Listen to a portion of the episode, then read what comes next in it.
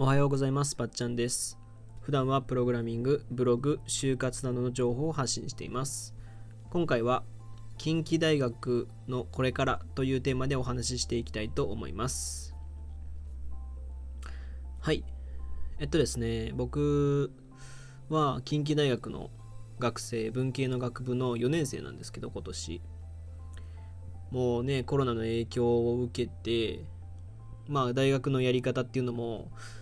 各大学ね、それぞれ特徴が出ているなっていうふうには思うんですけども、近畿大学は一応今のところ5月11日から、オンライン授業を開始するということを決めたんですよ。それで僕たちにも通知が来てて、いろいろですね、Zoom のやり方だとか、なんか Google クラスルームっていうやつを使うとかいうので、そのやり方についてだったりを発信というか、僕たちにメールが来たりとかするんですけども、近畿大学の今のところやっていることとしてはですよ、金ため管理人という方が、これはツイッターでね、金ため管理人っていう人が、4月30日現在は、今もう5月2日なんですけど、4月30日現在で今、行われている近畿大学の活動としては、全学生に一律5万円を給付で、主に何点ですか、7個ですかね、7個ぐらいやってて、全学生に一律5万円の給付っていうことをまず、メインでやってますね。これがいろいろ意見はあると思うんですけども、これについては5万給付っていうことで、他の近畿大学生とかもね、ツイートしてるのを見ると、5万もらえるっていう考え方の人がすごい多いんですよね。で、僕これはちょっとね、間違えてほしくないなと思うのは、5万もらえるんじゃなくて5万返してもらうぐらいの気持ちじゃないですか。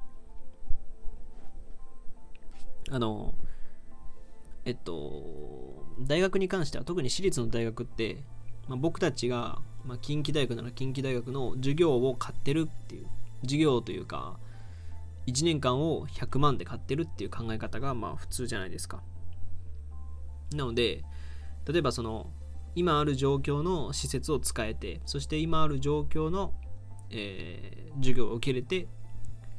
前期50万、後期50万を払ってる。それで100万ということなんですけど、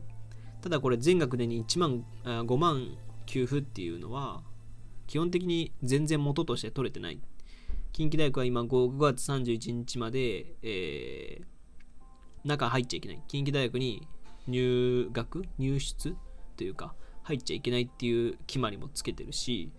あとその授業もね、メディア授業になる、ウェブ授業になるっていうことで、それ自体の品質を保ってない中で5万給付っていうことで、これはね、他の大学に比べたらね、活動としては割と早いというかね、やってる方だと思うんですけども、にしても、ちょっと考え方をちょっと搾取されないようにね、それこそ、5万が返ってくるぐらいの気持ち、まだ5万返ってきてる、まだ5万しか返ってきてないっていうぐらいの気持ちでいた方がいいんじゃないかなと思ったりはしてますね。で、2つ目は無利子の奨学金計80万円。これはやっぱすごいなと思うんですけど、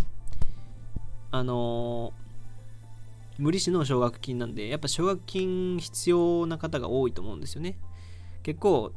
僕の周りでも奨学金借りて大学行ってるっていう人も多いんですけど、別にこれはいい悪いというか、近畿大学は80万無利子の奨学金を出していると。で、例えばもっと人気のない大学、いわゆる F ランとか言われる大学とかだと、こういうものがないんですよね。そうなってくると、やっぱ大きな大学に行ってよかったなと思うわけですよ。なんか大きな大学に行く意味って何なのかっていうことを考えると、もちろんその学歴がね、高い方がいいっていうのは分かるんですけど、学歴もね、最近あんまり関係ないとかって言われてるじゃないですか。その中で大きな大学に行く意味ってなんだろうなっていうふうには僕もなんかちょっと頭のどっかでなんだろうなって考えてる部分があったんですよね。でもやっぱこういう事態の時にまあさっきの5万給付っていうのもそうなんですけど、やっぱ大きな大学だからこそこういう活動をしてくれてるし、サポートが手厚いなっていうふうには感じますよね。で、有償パソコン、Wi-Fi ルーターの貸与、貸すってことですね。パソコンとか Wi-Fi ルーターがない家庭にも有償で貸すと、有償で渡すっていうことですね。本来は、近畿大学にもパソコンルームみたいなのがあるんで、そこで仮にパソコンとか Wi-Fi が家にない方でも、大学内でそれを完備してあるから大丈夫なんですけど、今は大学自体も入れないからこういうことをしてるっていうことですね。今時なかなかいないかもしれないんですけど、公平を期すためにやってるっていう感じなんでしょうね。優勝なんで、それぐらいは優勝じゃなくて普通に稼ようっていう気もするんですけどね。で、ウェブ診断とカウンセリングの開始。これは近畿大学、他の大学もやってるのかな。ウェブ上で診断してくれるってことですね。これもね、下宿生とかね、特に、なんていうんですか、もしかしたらみたいなことあるじゃないですか。もしかして37度出てっけど、もしかしてっていうことが、僕もこの前あったんで、でも全然違ったんですけど、普通に風邪だったんですけど、こういう場合があるんで、下宿生の方とかは診断はウェブ診断とか診療ってできたらすごいいいですよね。で、図書宅配サービス、送料学校負担っていうことですけど、これは、今、近畿大学のその図書館にある本は貸し出しすると。で、送料は学校負担にして、宅配してくれるということですね。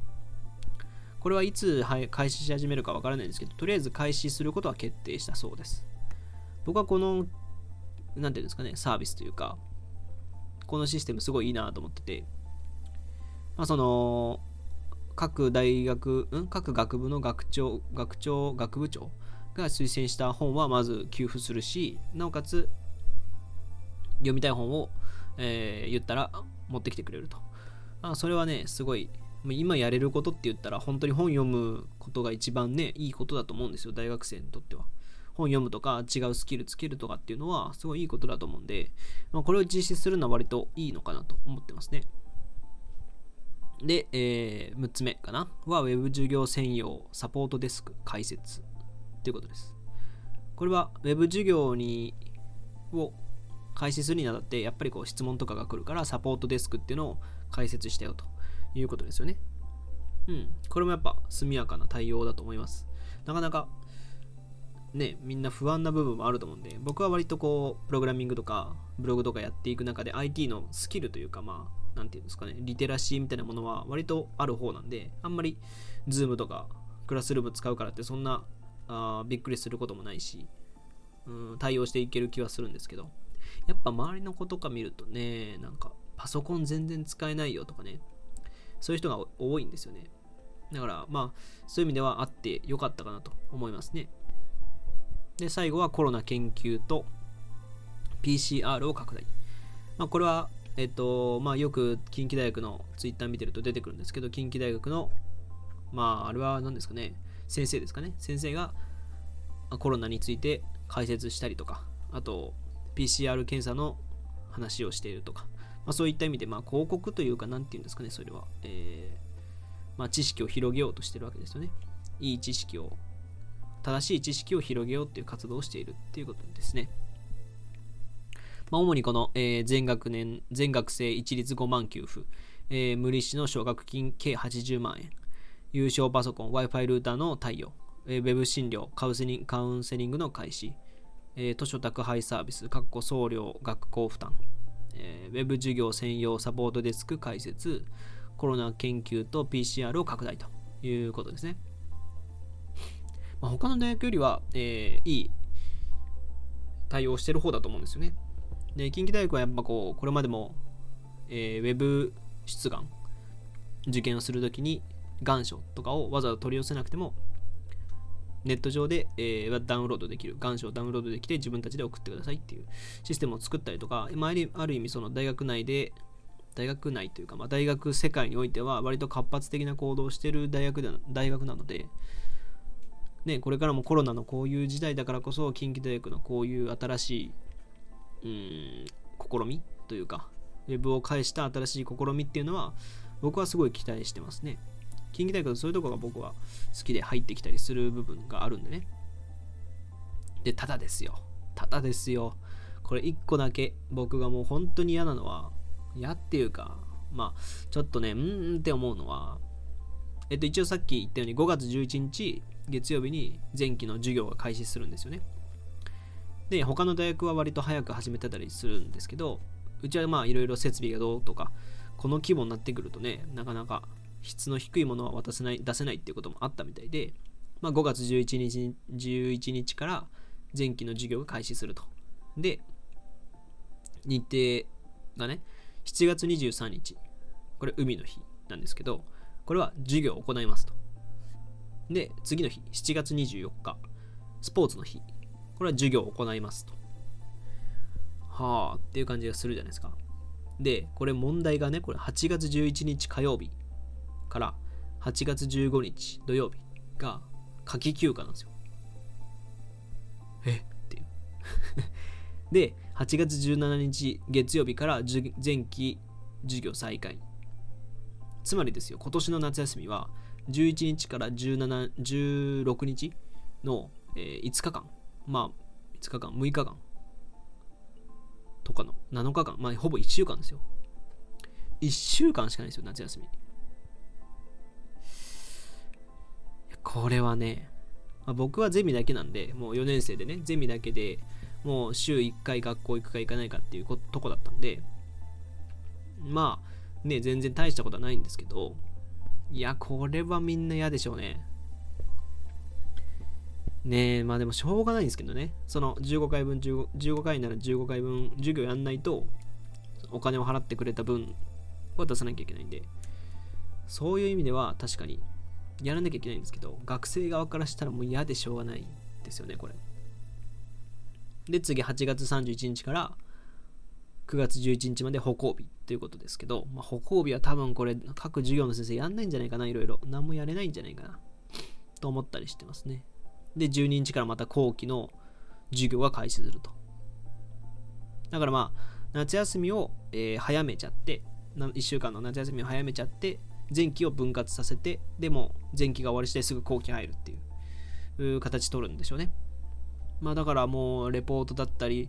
宿題ばっかりが今回のテストという、なんですかね、点数になるのかなっていう感じがしてますね。はい、僕はもうこれを言いたかったです。もう授業がもう夏休み1週間しかないっていうことをちょっとお話ししたくて、各大学ね、どんな活動をしていらっしゃるのかとか、もっと早く始めた大学とかはまた全然違うやり方があると思うんですけど、やっぱりね、こういうことをTwitter なり、各大学のそのホームページというか、使ってるんじゃないですかね、そのサイトというか。そういうところをしっかり見てですね、例えば図書宅配サービスとかね、うちはこういうやり方をしてるみたいなんですけど、他の大学も他の大学で、やり方というか、面白いことをやってるというかね、学校が負担してくれてる部分があると思うんで、そういうのはちゃんと使い倒して、少しでも学費の部分をね、取り戻してほしいなと、大学生の方にはそう言いたいですね。他にも、大学の話とか、うちの大学こんなことしかしてないとか、こんな風にやってますとかっていうのがあれば僕知りたいので、ぜひコメントなどいただけると嬉しいです。はい、今日はこんなところですかね。はい、というわけで今回は近畿大学のこれからというテーマでお話ししてきました。今後もですね、ブログやツイッターなどの話もしたりするので、そちらもご覧ください。また次回お会いしましょう。ばっちゃんでした。